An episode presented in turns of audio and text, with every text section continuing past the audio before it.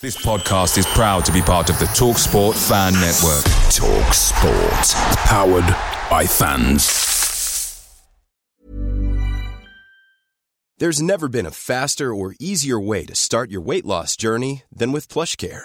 PlushCare accepts most insurance plans and gives you online access to board-certified physicians who can prescribe FDA-approved weight loss medications like Wegovy and Zepbound for those who qualify.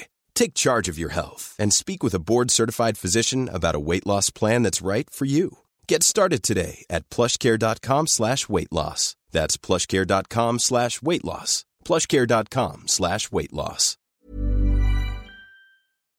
The TalkSport Fan Network is proudly supported by McDelivery, bringing you the food you love. McDelivery, like McKenna, brings a top-tier lineup. With Leif Davis-esque delivery right to your door, you'll always be winning with McDelivery. So the only thing left to say is, you win. Order now on the McDonald's app, and you can also get rewards points delivered too, so that ordering today means some tasty rewards for tomorrow. Only by app at participating restaurants. 18 plus. Rewards registration required. Points only on menu items. Delivery fee and terms apply. See mcdonalds.com.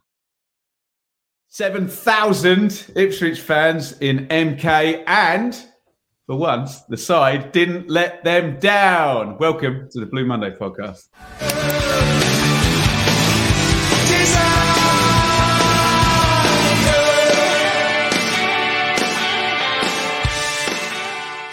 Mm, Um, Joe, uh, for years I've said Ipswich don't turn up on big occasions. And there was the feeling last season when 20,000 million Ipswich fans went to MK Dons that they didn't turn up on that big occasion. Was, was this a big occasion that Ipswich turned up to, or with MK struggling so badly, can I not quite justify that? Um, I th- it, it didn't feel like a massive occasion. I think last year it felt bigger because we were taking so many fans for the first time. Where this time it just feels like, oh, okay, we're going to play Milton Keynes and take seven thousand fans every time we play them now. But I thought we did okay last year against a good side, but no, it, it, it, it didn't feel like last year's big day out, did it? It just felt like a normal away game. Uh, you were there too, Craig. Um, we'll talk about the bizarreness of the um, of, of the setup, but you like the stadium though. I do, one hundred percent. I think it might be my favourite. It's just great. It's you know every I've sat top, middle, bottom, left, right, centre, and it's always you know sight lines are good. There's plenty of space. As we found out when we were in the director's box during the week, there's very little room for your legs in the director's box. Ooh, Ipswich. Here, yeah, you're you can- tall as well, aren't you? yeah, but you can stretch out, you know, and the seats are big. Oh, it's lovely. If they could pick it and plop it on IP two, then yeah, I, I, I'd, I'd be happy with that. I think the and I'm sure the egress is fantastic. Um, hello to everybody in the chat. We'll put as many of your comments up on the screen as we can. If you're listening after the fact, you can join us live on YouTube every Sunday for the Blue Monday podcast. Get involved. Um, let's get right into it then, um, Joe. So, the kind of sense we got last week after the 4 0 um, against Forest Green was yeah, okay, that's a tick in the box, but it's a kind of ticking pencil. Whereas this might have been a ticking biro, but we all know there's a big fountain pen ready if we if we play Bolton. Do you know what I mean? Where uh, where are you with the swirling narrative before we get to the intricacies of the game? Well, we had that sort of five game period that everyone looked at, didn't they? Bristol Rovers, Forest Green, MK Dons, Burton, and Accrington. It's like that. That has got to be 12, 13 points is an absolute minimum there if you want to do anything with it. But by drawing the first game of that run, even though you can still get 13 points in the in that period, it did just feel a bit like, oh god, it, the form that we've had recently is just carrying on. It's just another more more drop points effectively.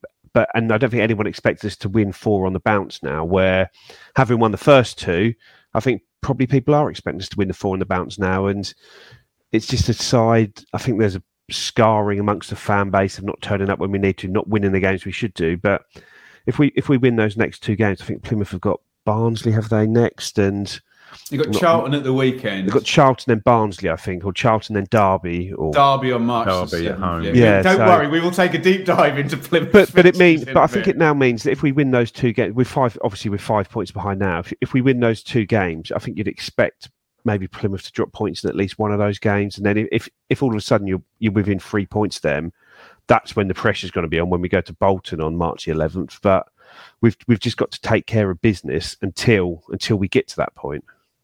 Um, Craig, you can react to what Joe has said. I'm just going to say a big thank you to David, who's a very staunch supporter of us here, who has super chatted there 10 euros. Very, very kind. Thank you, uh, David. If you do want he's, to he's coming over can. for the Burton game as well, isn't he, David? Now, and we said we're buying him a brewery, not not a pint for all his contributions. Um, enough, enough for us, guys. Is a thumb up on the YouTube. Do hit like if you're watching right now. Also, you can get involved over on Telegram, but we'll plug that properly later. Um, Craig, uh, what's your reaction to Joe's kind of summing up of where we are?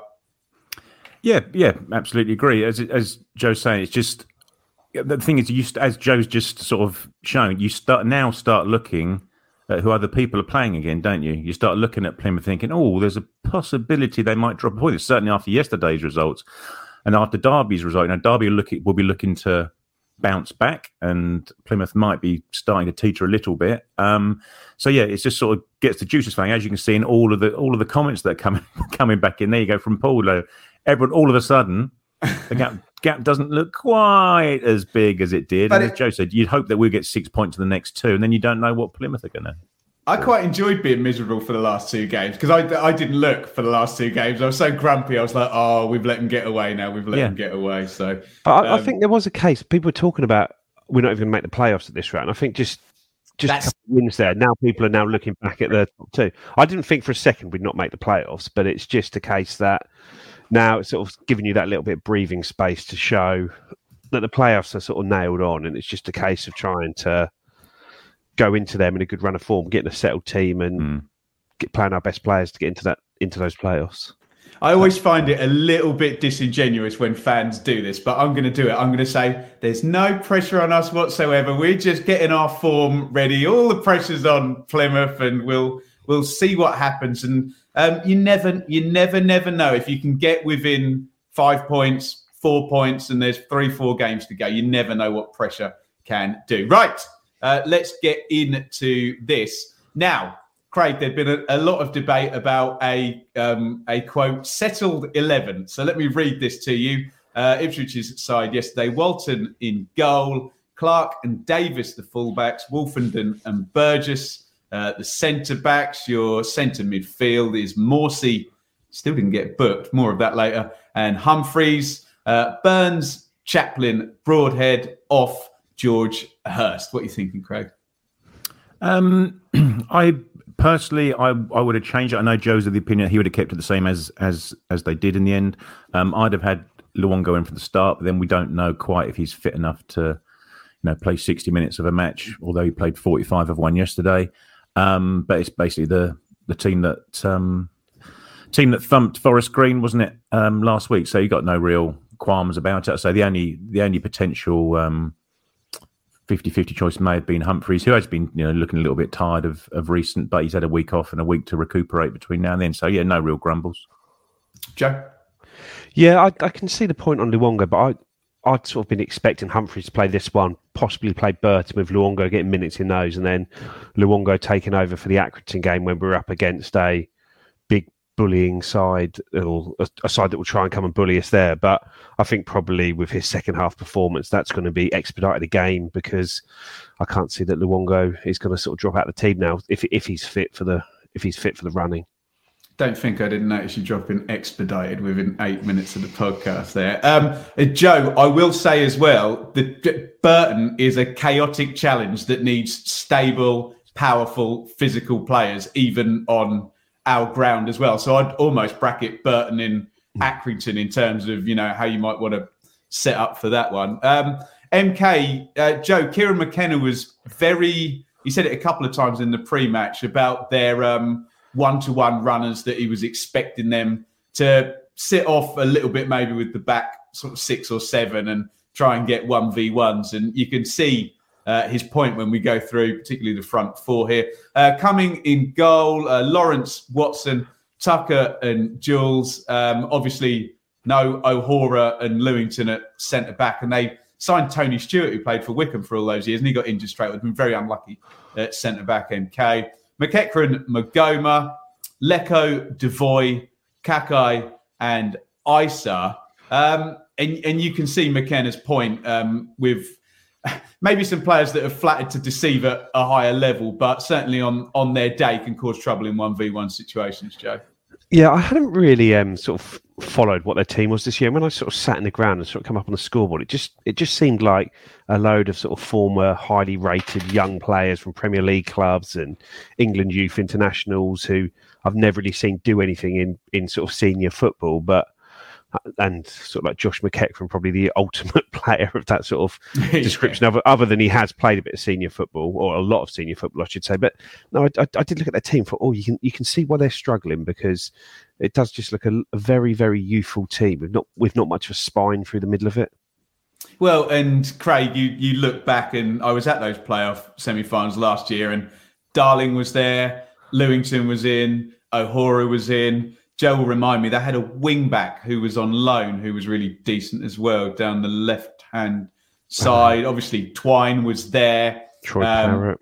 Parrott was there. It's just a completely different side, and all all the quality's just gone out of it, Craig, hasn't it? Yeah, it has. Um, but you know, that's the that's the line you tread, I suppose, isn't it? If you go down that particular route, and it's if you you lose those players and can't replace them with like for like quality. But even saying that, they're the the front three. You've still got Eisa, you've got Leko, you've got Kaikai. They're they're decent enough League One um, standard uh, forward. You'd have thought, and as it transpired through the first half, to be fair, I thought they were they were pretty um, strong, quick, direct. Um, those three, and gave us gave us a bit of trouble actually, uh, certainly out wide. Um, what was the atmosphere like then, Craig? Was it a little bit bizarre? I often I often have weird conversations with people because I end up on the halfway line, and um, the away end will ask me, "Oh, Ben, did you think we were really loud? We couldn't hear the home end." And then the home end will ask me, "Oh, Ben, we couldn't hear the away end," and you're like, "It's loud where you're sitting." So must have been odd. Yeah, it's pretty one-sided, I think, and obviously with our seven thousand being condensed into one end of the one end of the ground, and allegedly their seven thousand being spread around the remaining. They counted all the season tickets, did they? Three. With four, with four thousand of them missing as well. They counted all. They, yeah, they counted all the season tickets and counted half of many of the empty seats as well. I think. Um, well, I mean, seven thousand feet in the stadium rather than seven thousand supporters in the home end. Yeah, yeah. No, there was there was no one there. They're from their side. There was a group of guys long from long from us kept chanting about a dusty old ground. They were saying because the complete top tier was completely empty apart from the bit that we were in. Um, and you know, and there's only just pockets of fans dotted around in the rest of the stadium. It's just pretty demoralising. I'd have thought if you're a Milton Keynes fan to come out, a Milton Keynes player to come out, player, God, yeah, yeah, yeah, to come out and face look look to your left and see seven thousand fans chanting and throwing balloons around, and then trying to find anyone else that's uh, supporting your team. Guy, guy banging a drum, I think we heard for a bit. But again, even even then, I thought the acoustics were good. Listening back um, on the radio highlights, and people were saying that you know the, the crowd sounded loud from uh, on the on the iFollow and bits that. I think again, just the the acoustics in the ground are uh, are good as well because you're all sort of in a, in a not a wall as such because it's two tiers, but you have still got that like projection out. I think onto the onto the pitch as well. So yeah, another another plus point for the for the stadium. I think. uh, what was the pattern then in the in the first half, Joe, and maybe lead us up to this mad scramble where MK recorded most of their XG in about a 10 second period. Yeah. Well, I thought we were generally generally probably the better side without really doing a huge amount in that in that sort of opening period. You sort of had more of the ball, maybe weren't moving as quickly as we could have been, and needed a little bit more drive at times. But then when they were breaking on us, they were sort of finding a lot of one v one battles, and we were sort of commit, committing a couple too many men forwards and just getting a little bit caught out, as led to the sort of super chance where they had five five of their nine chances and 0.88 of their 0.99 xg in a is 10 that this, second is that period. the numbers? That's yeah and it was and but yeah so it was a similar story but they're just sort of breaking through and then i think it's um is it Leko cuts in from the left has a shot that then falls to Eisa who gets a shot away and then Leko gets the ball a yard out and sort of oh, takes why a touch he take and a tries touch, to Joe? put it into the goal and it's like just shoot, just score. but he doesn't. And then sort of a combination of Luke Wolfen doing all the posts keeps that one out, and then it falls back to Eisa,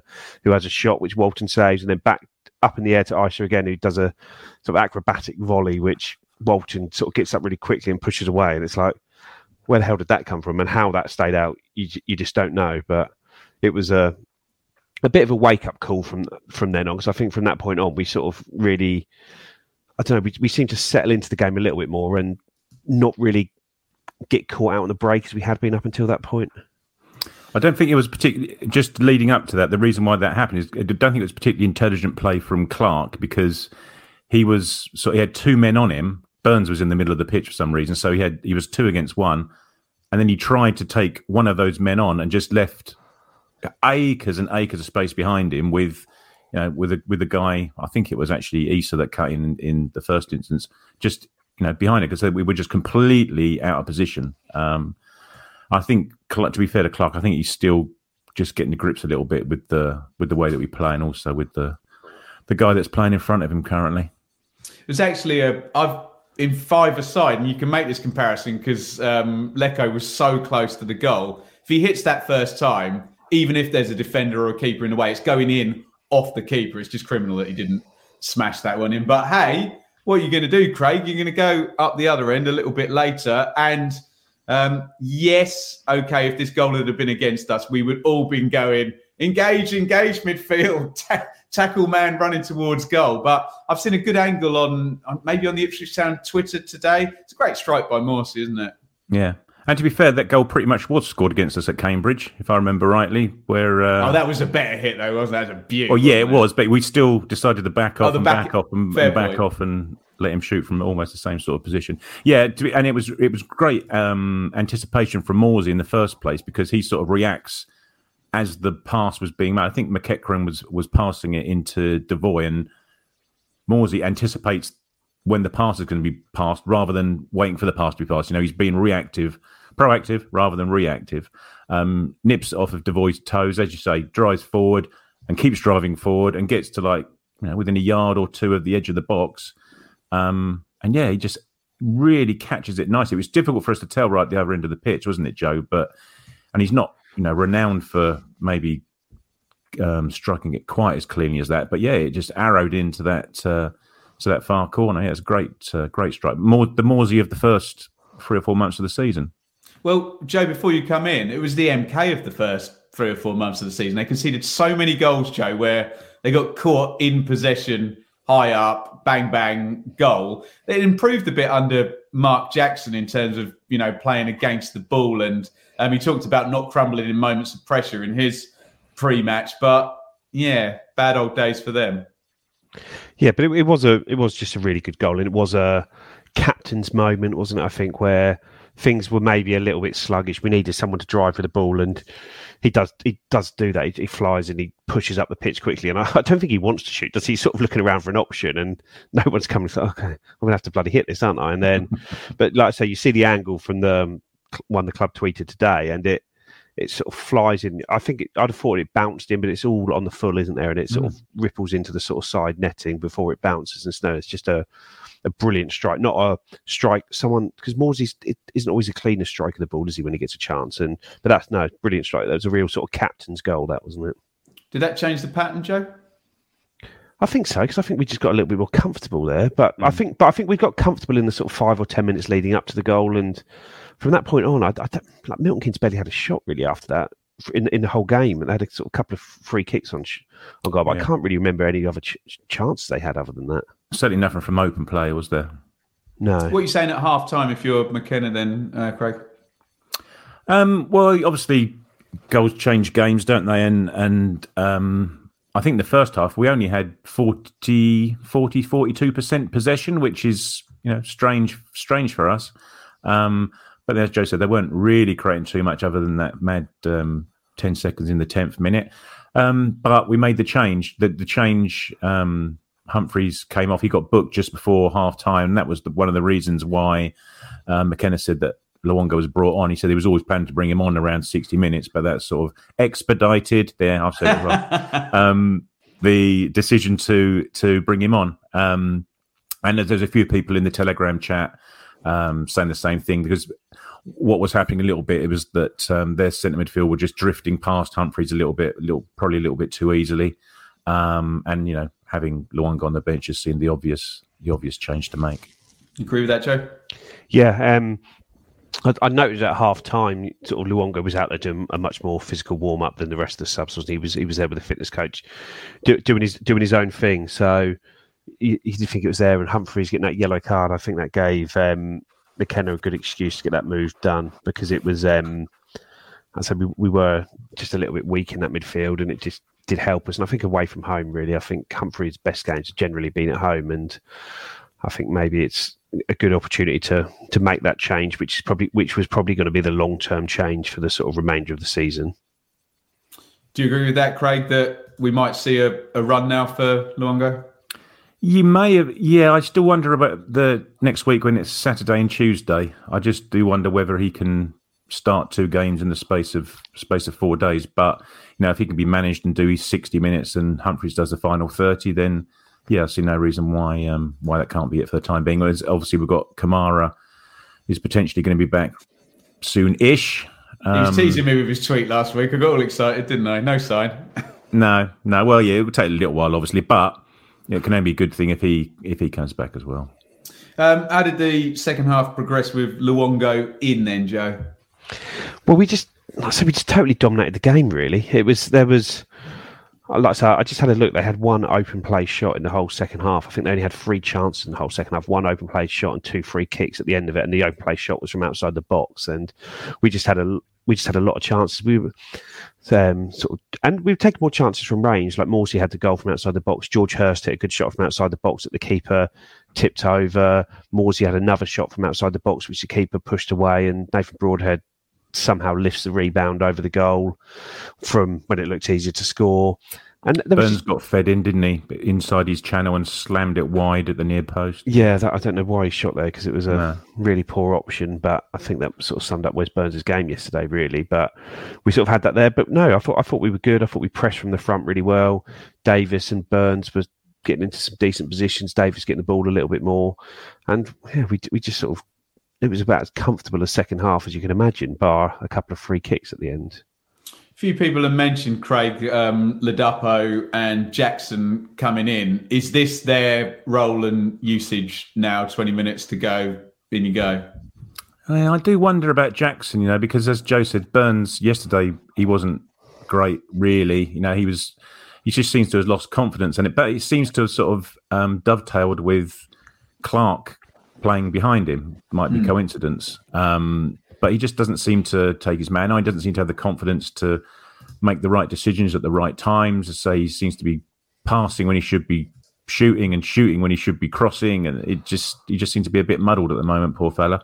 Um, but it's whether they, I suppose, they trust Jackson to start matches because he is absolutely ideal to come on with those 20, 25 minutes to go. Um, Ladapo is probably a little bit different, although Hirst, I thought, probably had his best game for us yesterday. He had a pretty much a running battle, didn't he, Joe, with um, Jules um, and came on top of that battle. He was really strong in some of those challenges, holding holding um, Jules off and turning, spinning him, yeah, yeah, getting getting free kicks, um, laying off. Had a couple of shots from long range, as Joe said. Um, so yeah, I, th- I, think he'll probably be our starter. And Ladapo will just have to say make do with his, his twenty minutes or so for a little while, maybe. I, I, it's probably the third or fourth game in a row, isn't it, where we've said, "Oh, that's Hirst's best game for Ipswich." He's, he is getting better by the game, isn't he? And he, he I, th- I, think he just gives you that option of being able to do both, doesn't he? Where Ladapo likes to come in short, hold up the ball, where Hirst can do that. Plus, he can get in behind, and he's a really good presser. He does a hell of a lot of running as well, doesn't he? He's sort of constantly making runs. I think he's just a mm. player that can do both, sort of in behind and and hold the ball up. And you, like I say, you can see why we chased him really because he, he does seem sort of perfectly suited to our system. But it'd just be nice if he could get on the score sheet. He had a, he had a good chance in the first half, which was blocked well. We struck it really well. That chance from outside the box in the second half, which the keeper tipped over. And I say, I think it is. I, I, I, do think we're in this position now where we are settling on a team. I think we've only got two midweek games left between now and the end of the season. Plus, you got the um, Easter weekend where you got your two games close together. So there should be less reason to rotate over the over the coming weeks because So I think McKenna said it as well that the league, the league eleven has been relatively consistent. It's just we've had so many cup games in, in this period that you, it looks like we're making a lot of changes because because you are game to game, but not sort of league match to league match, not Saturday to Saturday. So we'll sort of Uh, see well- where we go from here. We'll get your takeaways. Let me just do the numbers quickly. Rare one, that looked 50 50 on the possession. And I, I don't want to sound like a, um, a biased football fan, but Joe did point out the majority of MK's XG did come in that one scramble as opposed to consistently making chances there. But reasonably close 1.04 to 1.32. And I think we'd all agree they should have had a goal in that game given the scramble. But 21 shots to uh, nine um, does into May. It's, it's a real game state game, this one, Craig, isn't it? Where you get all the XG in one area, then you get the side controlling the game, taking the lead reasonably early, which can fudge the stats a, a little bit if I'm not sounding like a big biased Ipswich fan. So, Craig, um, what where are you and what have you learned if anything that you didn't know before? Because i'm kind of still in that eh, okay fine forest green. Uh, three clean sheets good. Away win good. Things ticking off confidence growing. But i don't want to be that guy but we don't really learn anything until bolton do we? And uh, obviously got to stand up to um, burton's whirlwind and accrington's kind of stoicism Yeah, no, you're you're exactly right. That's I think that's pretty much pretty much where I am. Is that you know we're doing what we need to do at the moment, and we're getting the results you'd pretty much expect us to be getting at the moment. Um, so you know we're not doing well. And although to be fair to us, we're in a no. The last two games have been no win situations, haven't they? That we've needed to have won. We have won. Had we lost, would have been giving them pelters. So. Um, let's get these two home games out of the way. They'll be tough ones. They'll, they'll be they'll be sitting deep, and that's been spoken about a fair bit recently. And the the fifty odd minute interview that Matt Holland did with um, Ashton and McKenna, they they spoke about at some length about teams sitting deep and us being able to break them down. So I think it's going to need a bit of patience, maybe from everyone at uh, Portman Road um, next Saturday and next Tuesday. Hopefully, we can get an early one and early goal and ride those out. But as you say, it'll be the following week after that. Where and there's been some questions um, or comments in the section about flat track bullies. Yeah, we, we probably still are being yeah comment you at the moment isn't it yeah, it is. Yeah, it is, and it's, it's something I've I've used myself a fair amount of times this season because you know it's all very well making hay when the sun shines, but it's when you got to get to Bolton and it's pissing down rain and, and sleeting in two weeks' time that you've got to try and um, come back with points. I- Joe, I are do you think with me and element of- Craig on the kind of cautious optimism that it's really great to have turned a few corners and ticked a few boxes where we've been failing in that poor run, but it's still a little bit unknown as we build this momentum going into some hard Bolton Barnsley, etc. Yeah, the, the only thing I would say is while we haven't beaten any of the top teams, we haven't really, well, other than Plymouth away, we haven't lost to any of them either, have we? We haven't lost to anyone in the season, Joe. Bolton. Peterborough. Yeah, we, we've we've drawn a lot of games. We've, and in the in the games against top teams, we've we've drawn games that we should have won against them. But True. but that but then that was a long time ago. Two almost two totally different sides now. So it's it's just seeing where we end up. But put it this way: if we if we win the next two games, which everyone hopes we'll expects us to, and if we haven't, we've sort of messed up. When we go away to Bolton, we're going to be going in there on a run of potentially five clean sheets in a row, sort of ten games unbeaten, probably in that sort of that that run, which is quite poor points per game that we had sort of between sort of December and middle of February is over, and all of a sudden, all of a sudden, you could be like eight unbeaten with six wins in that eight games. No, no one's going to want to play us. So I, I think all season, no team wants to play us because I think we are on our day the best team in the league, and I think we play like that more often than not. But it's just away from home. We've, we've struggled recently. Even when you look at the home form, that hasn't stopped. It's just the um, it's just the away form that Craig's witnessed away, where we just have lost that bit of tempo. But I think having Luongo in there as opposed to a sort of a young Cameron Humphreys or a not quite back at it Lee Evans is going to make a big difference in that regard.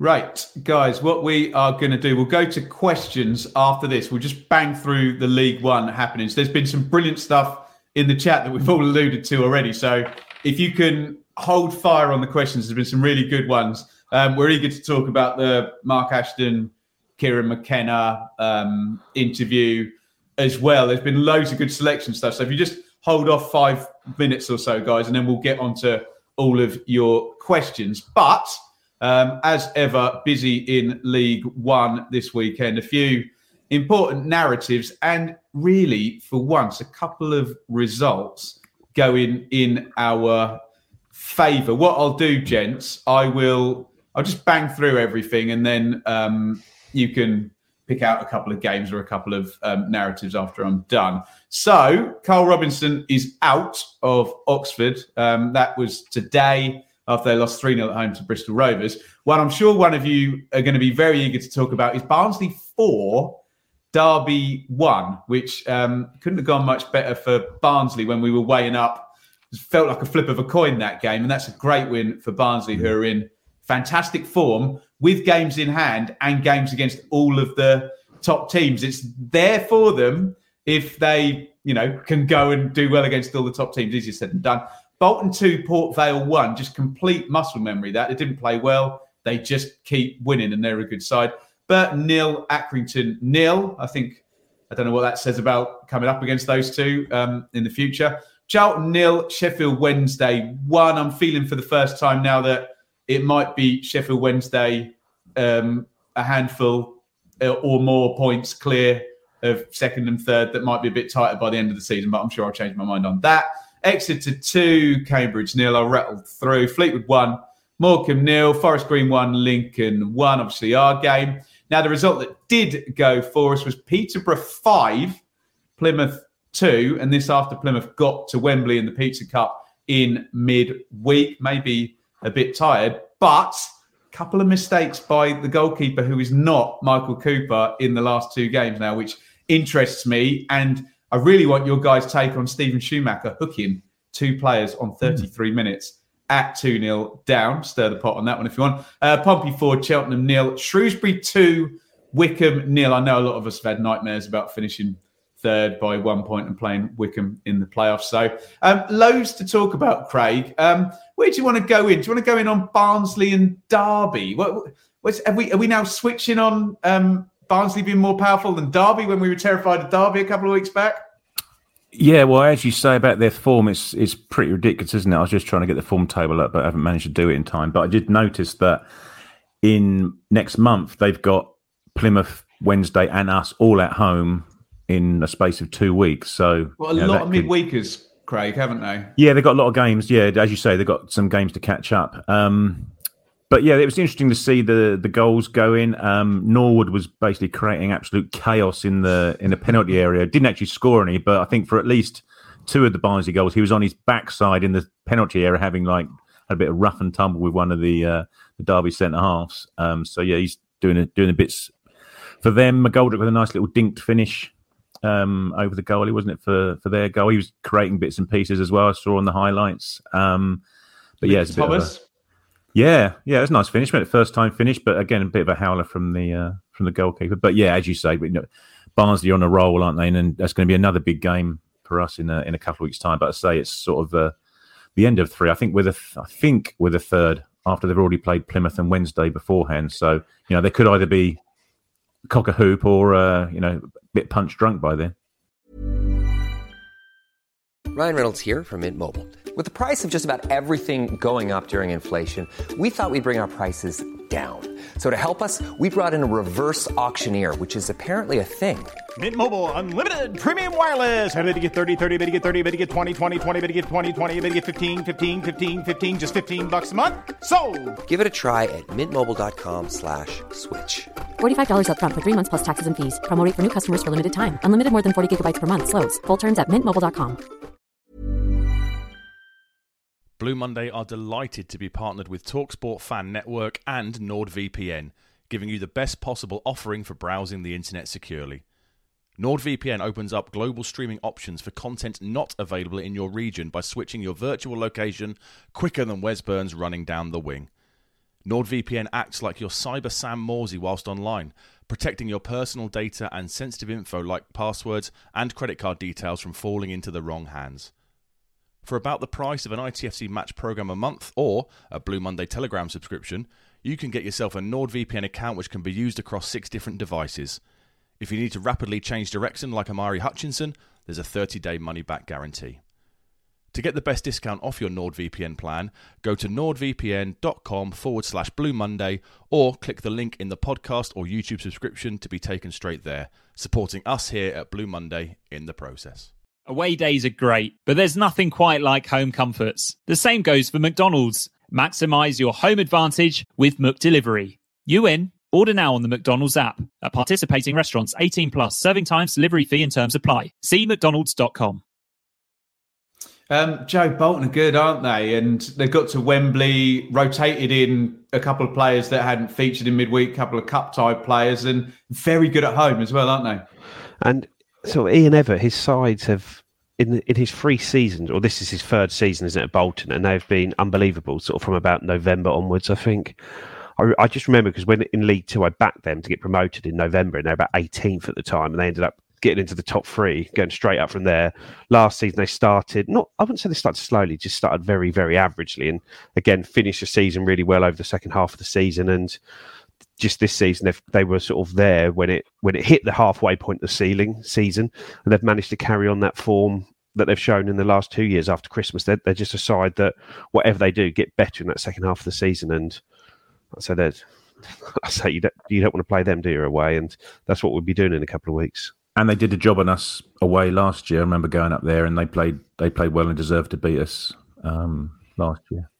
That's going to be a huge game if things have got a little bit tighter, hasn't it? Um, uh, just quick straw poll in the chat as well. That, are you agreeing, disagreeing with me, guys? I've got Wednesday as champions now. They moved in front of Plymouth, and I think um, Plymouth will now just want to hold on to that second place, given you know a couple of couple of tricky features. Anyone in the chat disagrees with that? Let me know. Um, either of you guys disagree with that right now as we are? No, and it'd be interesting no. to see. Well, you saw the goal, the Sheffield Wednesday goal yesterday. Christ Almighty, the guy was basically standing on the penalty spot, wasn't he? He got the ball, controlled right, it. Wing, right wing back. They're playing yeah. so well, aren't they? Yeah, but he had it's all the time in the world, didn't he? Just a picket spot, and uh, that was at eighth minute, ninth minute, and they just saw it out again, one 0 as they do. Um, so yeah, they're just ploughing on regardless. It'd be interesting to see how this how this does affect Plymouth, won't it? Because you know they've been top for a while. Now they've been overtaken. Now they've been beaten heavily. As you say, Schumacher's sort of admitting a mistake by hooking two players after half an hour. It's just hope things are just falling apart a little bit, maybe. Is Especially any... when you see what happened to them last year, where they ended up dropping out of the top six, didn't they, from a really strong position? That there, there is obviously going to be a lot of scars in the squad PTSD, with the management yeah. in the in the fan base and I say that they're there to be they're there to be shot down aren't they like I know it's five points and it's a lot to get back but there's no reason why we shouldn't and but it's just I think there's a sort of steam train coming for them at the moment from sort of Bolton Barnsley hopefully us and it could end up being a sort of three four way shootout for that second place and are you just got to make sure you, we're involved in it Joe are you buying what me and Craig are saying look um, they haven't missed Cooper yet, but the keeper threw one in against Oxford. He did well in the penalty shootout, didn't he, in the Pizza Cup? And he he had a howler yesterday, I think, as well on one of the goals. Um, last one, wasn't it? Yeah. Yeah, and the the the big thing with Plymouth, Joe, is if that absurd home record um, continues anywhere near it is, which is just sensationally good, I think that will carry them over the line. The away record's not good. They've drawn a load of games away. I think it's like one win and eight or something. Is so for me, it's does do they start wobbling at home, Joe? Well, they've played all the top teams at home, haven't they? And they've beaten all the top teams. So it is a case of can they just do their business against the sort of bottom half of the league at home? And, but Derby, though. Yeah, they've got Derby to come, but but like I said, they've beaten us. They've beaten Sheffield Wednesday. They've beaten Barnsley. They've beaten Bolton. They've they've played everyone there, haven't they? Can I play devil's them, so... advocate? They beat us and Sheffield Wednesday. They beat Sheffield Wednesday in stoppage time on fine margins. Cooper outstanding. They beat us on fine margins. A couple of brilliant goals by Mumba. Um, and a superb save in the last second of the game from Cooper.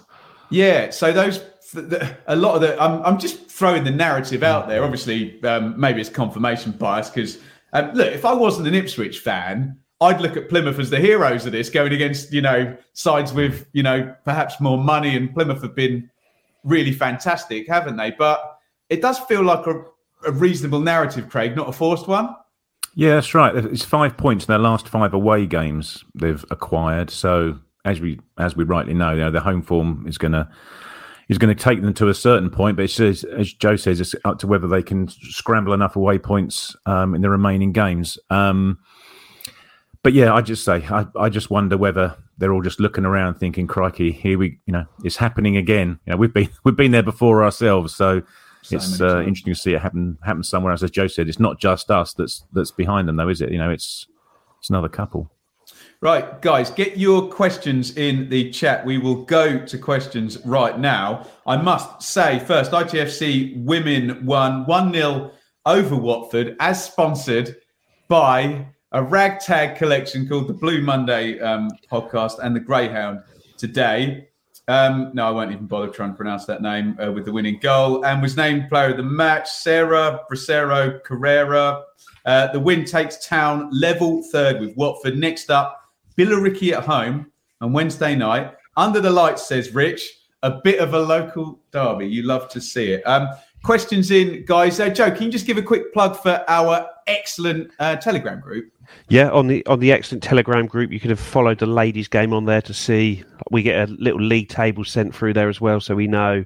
I think it's us, Watford, Portsmouth, and Oxford who are fighting it out at the top of the table. So today's win was a massive win. It's all in our own hands from there, but no, just just generally on the Telegram chat, you get all this informed chat about the women's team, the academy team, all in separate chats, so you don't have to read my musings on the under 18s if you don't want to.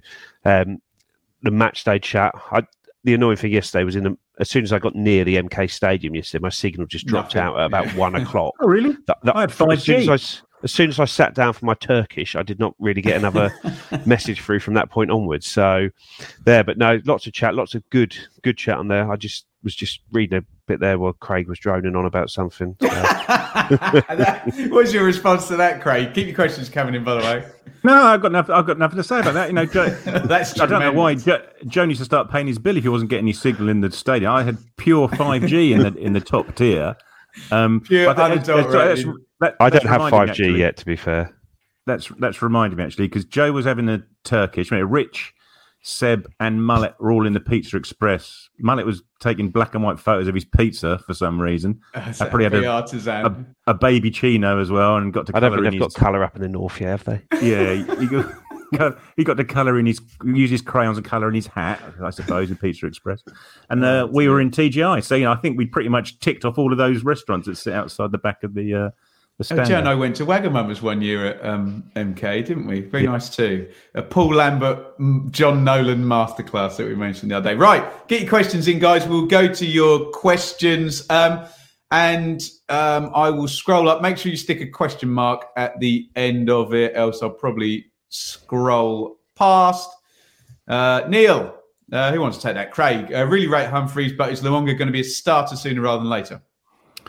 Yeah, yeah, I think so. Yeah, he'll be a starter on, on Saturday. I would have thought, um, and then I'll say it'll probably just depend on his fitness whether he starts again uh, on Tuesday against Accrington, um, and then you'd pretty much hang your hat on fitness um, dictating whether he plays it again. But you know, if you've got if you've got the option and ability to be playing Luongo and Morsy as your two central midfielders in League One, I think you uh, you take it, don't you? And then, as I said earlier, if you've got Kamara hopefully getting getting back to fitness in the next three or four weeks, who knows? Um, he'll be around for the for the for the running, and I'm I'm just intrigued to hopefully get him back to fitness and seeing how he plays because he's a bit of a, a marauder.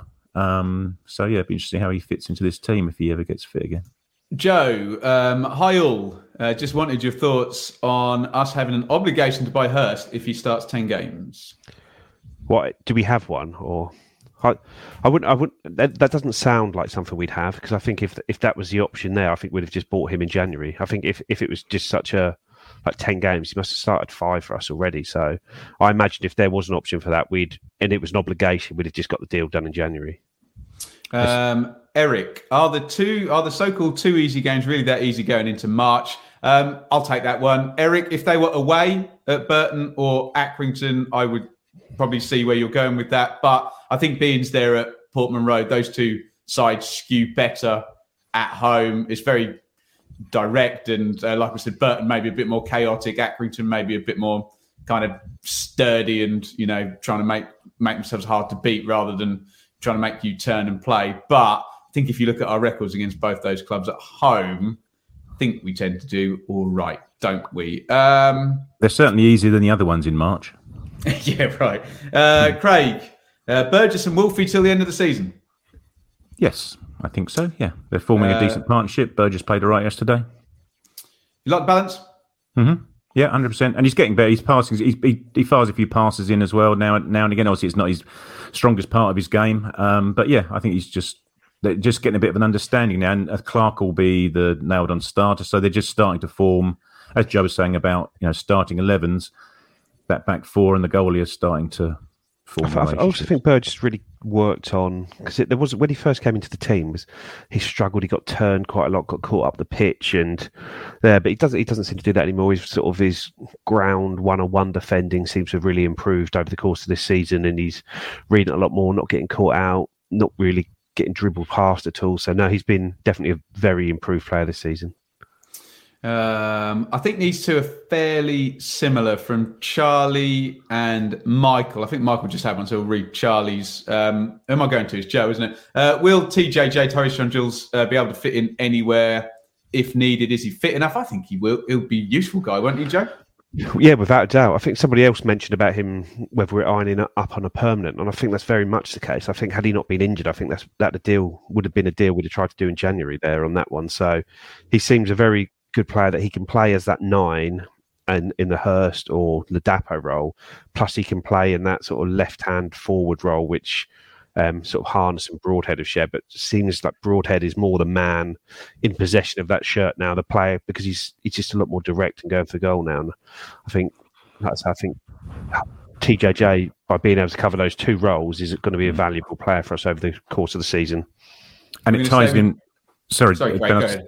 I'll say Go it ahead. ties in as well with the, that conversation you're alluding to with the Holland and Ashton and McKenna that they were talking about the type of players that they're signing, and he fits right into the middle of the demographic of the type of players that they were talking about. Uh, Joe, just a quick answer.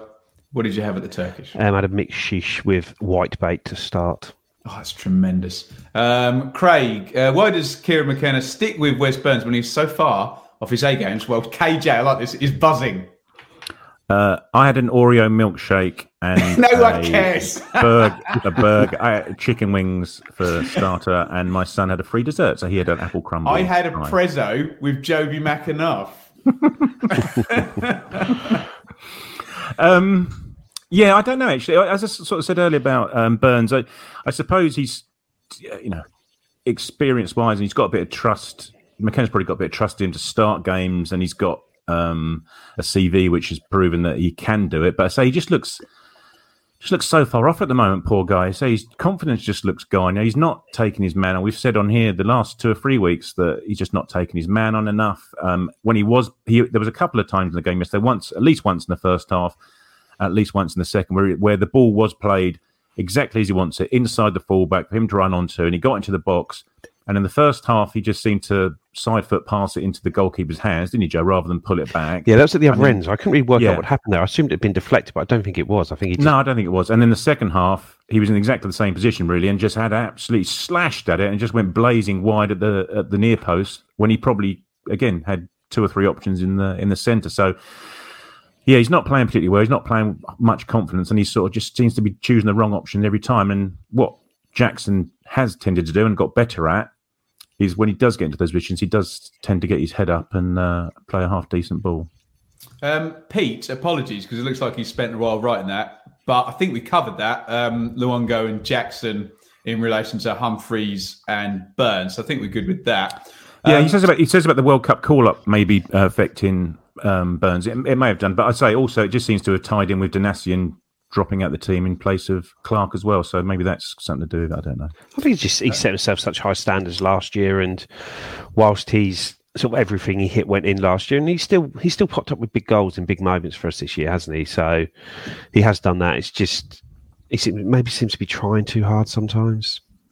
Um, Stephen, there. Can you see us losing another game this season? Um, I'll I'll go first. Yes, um, because I don't I doubt we'll go unbeaten. I almost don't want us to go unbeaten if that means we've drawn as many games or as higher percentage of games as we have. We've got to understand, uh, Joe, this kind of Paul Warren logic of you're far better off winning three and losing two. Do you know what I mean? And having three or four draws in there, aren't you? And um, I suppose it depends who the defeats are against. So um, I, I, think it's about three pointers and being relentless. And the defeats won't harm you as much as excessive amounts of draws will, Joe. If that's no, not stupid logic. McKenna did has said that sort of that draws get you nowhere in this league, and absolutely, totally right. Three draws in a row gets you the same as one win, doesn't it? And I know it's sort of simple, and everyone knows that, but sometimes. You, you actually have to think about that.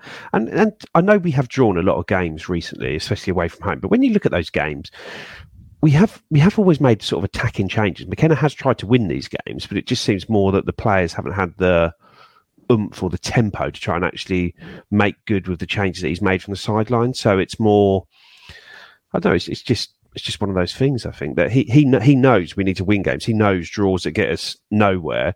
So he's he's trying to not draw games, but just sometimes it happens, doesn't it? The issue's been, and, and in a lot of the, well, actually, yeah, I'm just going to look at the list of away games that we've had recently.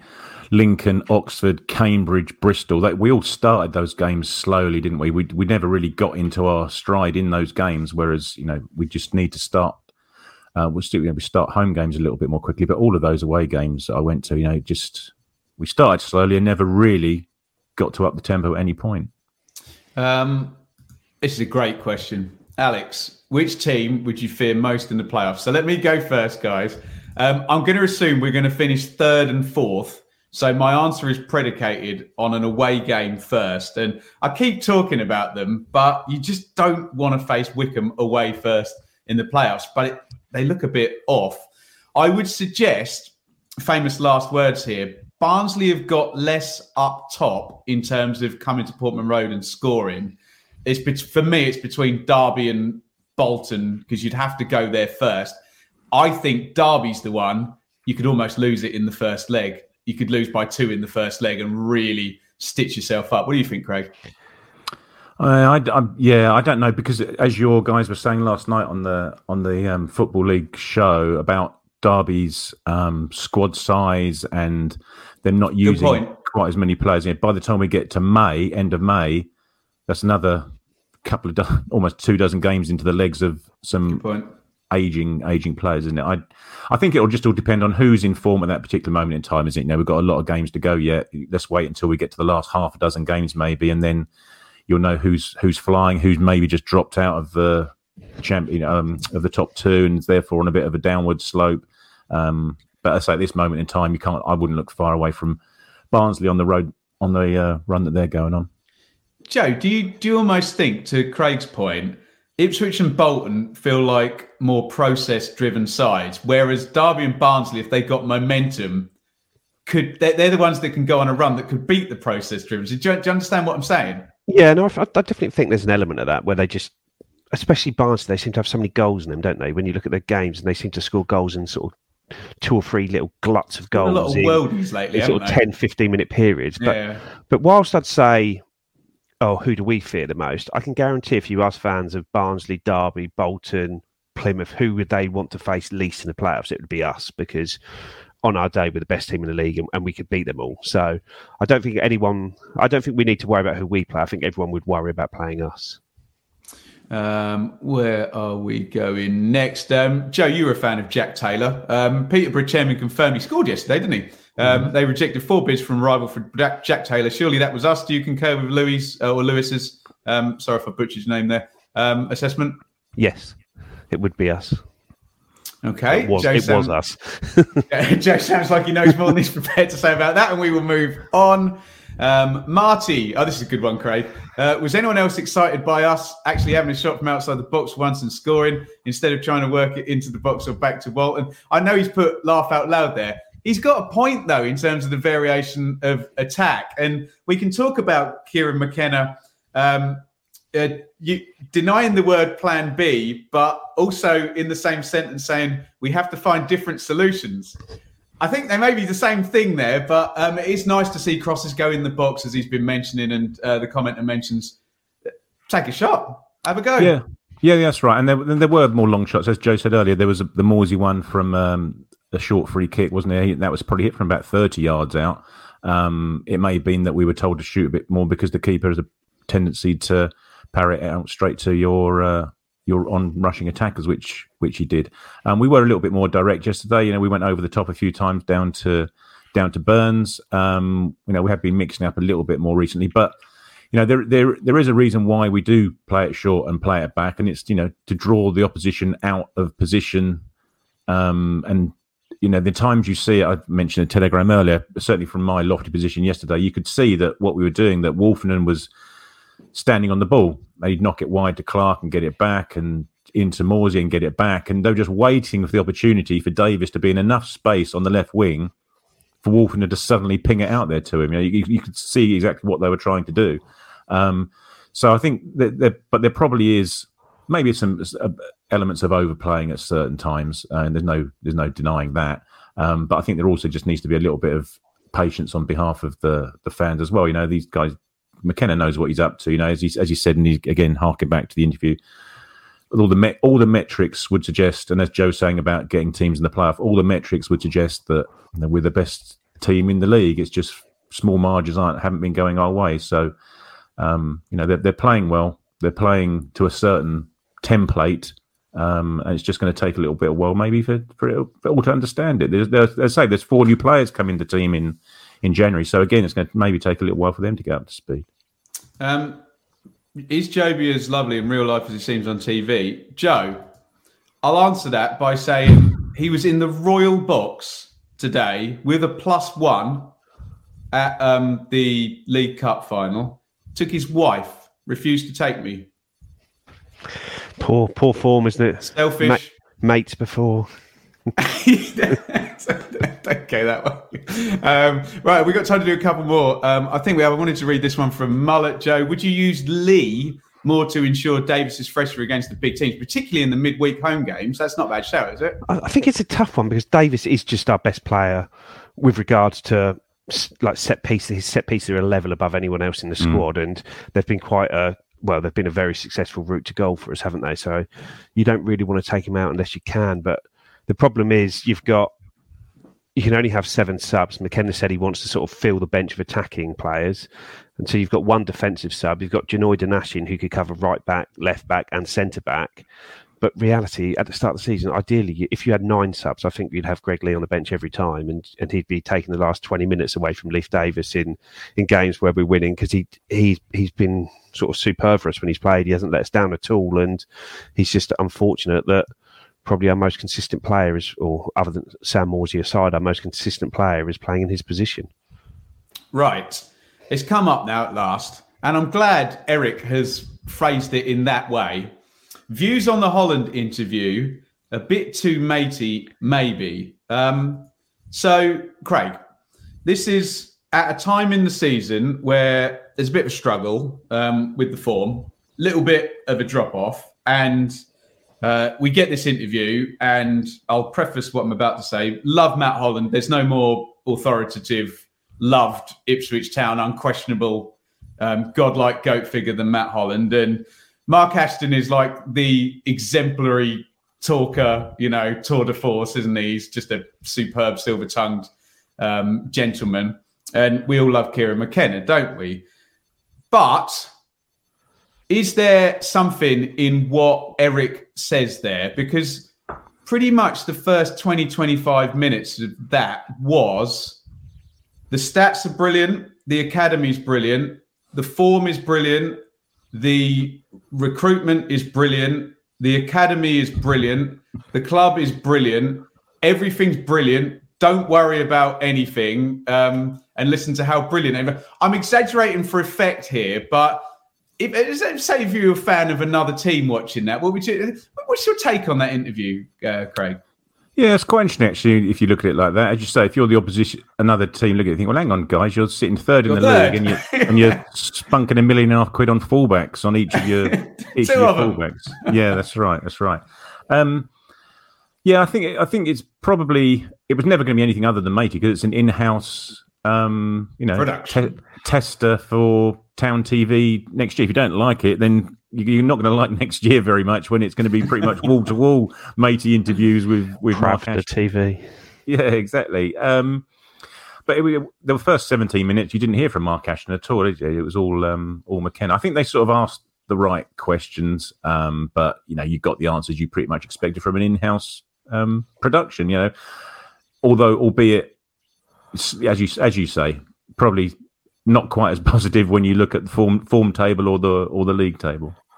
Well, what do you what do you think, um, Joe? I remember when uh, we're going to get a President Trump mention here. The term "playing to your base" was used a lot. Was was a bit of an example of playing to your base there from Ipswich Town there to just try and calm down any anxious fans. Which, to be fair, Joe, the people who were already in the very supportive camp were going to be nodding along, mm-hmm. clapping, as with what happens when playing to your base. And the people who were a bit anxious are not going to be any less anxious. They're going to say what Craig just said. I'm not saying Craig's one of those anxious fans, but they're going to say, yeah.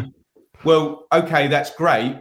Then, you know, I don't want to make be all end all is promotion. We know, I do agree with Mark Ashton. A club is is built and it's not all on finishing second or being promoted or winning the playoffs or whatever. But yeah, well, what's your take? I think, well, the, dif- the difficult thing with a football club is you can be doing every single thing right in a football club to 100% of its possible potential.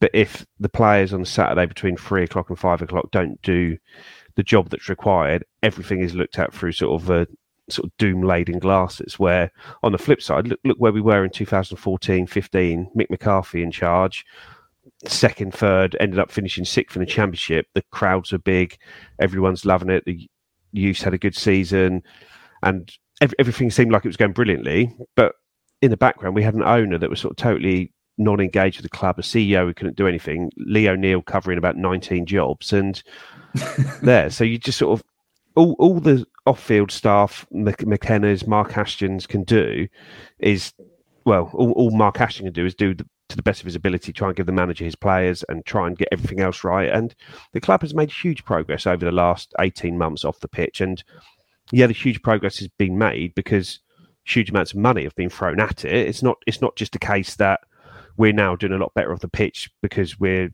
utilizing small resources better. We've got massive resources now. We're buying plots of land to sort of turn the stadium round and or sort of knocking down buildings to get new turnstiles into the back of the ground. And you've got sort of how many how many staff you see. Like I say under 21s games under 18s games you've got huge amounts of staff. You've got loads more money being spent in the community. You've got the academy getting more investment into it again. So it's it is it is all money that does this. So it's we can't, we can't sort of hide from that that we're now big spenders sort of on and off the pitch. But yeah every, everything is going brilliantly but we, we can't just we can't just rely on that because if McKenna can't get the results, then if if we don't go up this year and it's October and we're 12th next year, it's going to be riots going on again because people won't accept that. So it's there there is a huge amount of pressure on us as a club, but you've got to thrive under it. I don't, I don't think that if if we don't go up, it's because people haven't worked hard enough at it because they because they haven't tried or they're, they're not competent. They're, they're obviously very very competent people in place, and they're all working their sort of tails off from well, what was it, six, five, six in the morning every day, and working long days and doing doing all they can. But no, it, it is a puff piece. If fans from other clubs are watching our puff pieces, they need to get a life and do something else because I'm, I'm, not going to sit there and watch 50 minutes on Darren Moore sitting there chatting to Chansiri I think you might have taken or... that, that comment literally, Joe. I was just saying illustratively, how would that be, you know, kind of perceived? Yeah, but, but it's similar to like when people read the opposition manager's post match comments or and say, oh, they've done this. It's like, they're not talking to us. They're but, talking Joe, to their can make, fans. Can I make a different comparison? Um, I sometimes listen to club specific podcasts, mm. and hopefully our podcast doesn't ever fall into this trap. And I, you know, to do a bit of research or whatever, and I have to turn them off sometimes because it's too partisan. Do, do, you know what I mean? So yeah. There's that, that's the kind of danger. Um, Craig, we come up the hour. Did you want to come back on any of that? Can I just add to um, what Joe said? Because I think he uh, wrapped that up very nicely uh, that you can also invest well, have everybody performing well, and there can just be three teams that had a better season than you. Yeah, that's right, absolutely. And but you know, we're saying about pressure. McKenna didn't look like he was under an awful lot of pressure, did he? In that in that interview, less um, than at Bristol Rovers the, the, other night, where I did think he looked like he looked he was under pressure. Yeah, yeah, absolutely. I, I think where were they? It was one of the Milsoms, wasn't it? That they were um, being interviewed, or was it Kesgrave, Oh, was it Daniel? Dedham, Went if for the that's woods? where Matty It looked like Milsom's, but then when Married, Matt said he got married at 25 years ago, I don't think that would have even been there. So it must have been. Yeah, well, I think it's where Dedham my or hu- Talbooth or something like that. My honeymoon night, I think it's the same place. Down Oh. Dedham. Yeah, there you go. Very Um, nice too. yeah, yeah, yeah. But as I say, you know, just take it for what it is. You know, it's there. It's there for a reason. It's there. Probably even if it even if it just like adds a bit of positivity for the Yes. for the following two or three months. Then then it's done its job, hasn't it? Well, and it's, it's, it's, it's nice to have this sort of open talk from McKenna about the football side of things as well. That that is what like us as a podcast. I know it's not just all about us, but we, that's that's the stuff we like to hear, and I think generally our listeners like to hear that the sort of breakdowns, why we're doing. well, and Joe, we've had a we've had a couple of managers, you know, who I'm referring to, where you're listening to what they're saying, and you're like, oh, come on, you know, come on, be be real for a second, you know. Hmm. There's- stop feeding me, stop feeding me that. And McKenna's kind of not that way inclined, right? Thank you, everybody. Fantastic in the chat tonight. We really appreciate each and every one of you. Before you do go, please do hit that thumbs up button on YouTube. Really helps us out. If you're listening after the fact over on uh, Spotify or Acast or iTunes or wherever, five star reviews, all of that good stuff. We are going to be back in midweek. Have we got the weekend? Is it? It's Burton. Burton on Saturday, isn't it? Burton on Accrington not on Burton on Tuesday. Trent, Burton on Saturday. Um, so we'll be talking all about that. Come and join us um, there for the pre-match. We might even be able to fit in a, a Q and A or whatnot. Um, last word from you, Craig. Um, no, just uh, have a nice week, everyone. There's nothing to worry about during the week, is there? So you know, let's start counting down to uh, six points in four days. It's just a, a vacuum that needs to be filled with some kind of controversy, confrontation, arguing, and negativity at some point. Uh, Joe, last word from you. Um, gone for a Burton. Gone for a Burton. Um, Richard Burton. Someone left the cake out in the rain. Thanks, everybody.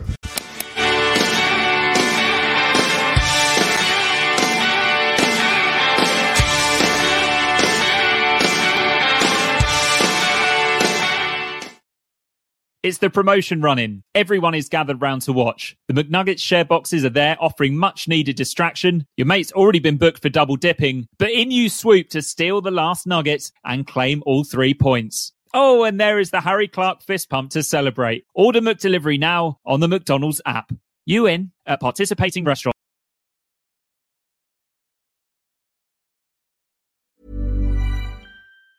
And there it is. That's as good as it gets on this stage. Nissan Townstar EV strikes again. It's an unstoppable van. Unstoppable. Look, just fantastic. You can actually see the Pro Pilot technology in action. Effortless parallel parking. It moves with all the confidence that comes with a five year warranty. And with a bench full of all star van experts, there's real strength in depth here. That's all star quality. Search Nissan Townstar EV and visit your local All Star Van Centre to see for yourself. Terms and conditions apply. Five years or 100,000 miles, whichever comes first. Pro Pilot is an advanced driver assist technology. Driver's responsibility to stay alert, drive safely, and control vehicle at all times. This podcast is proud to be part of the TalkSport Fan Network. Talk Sport. Powered by fans.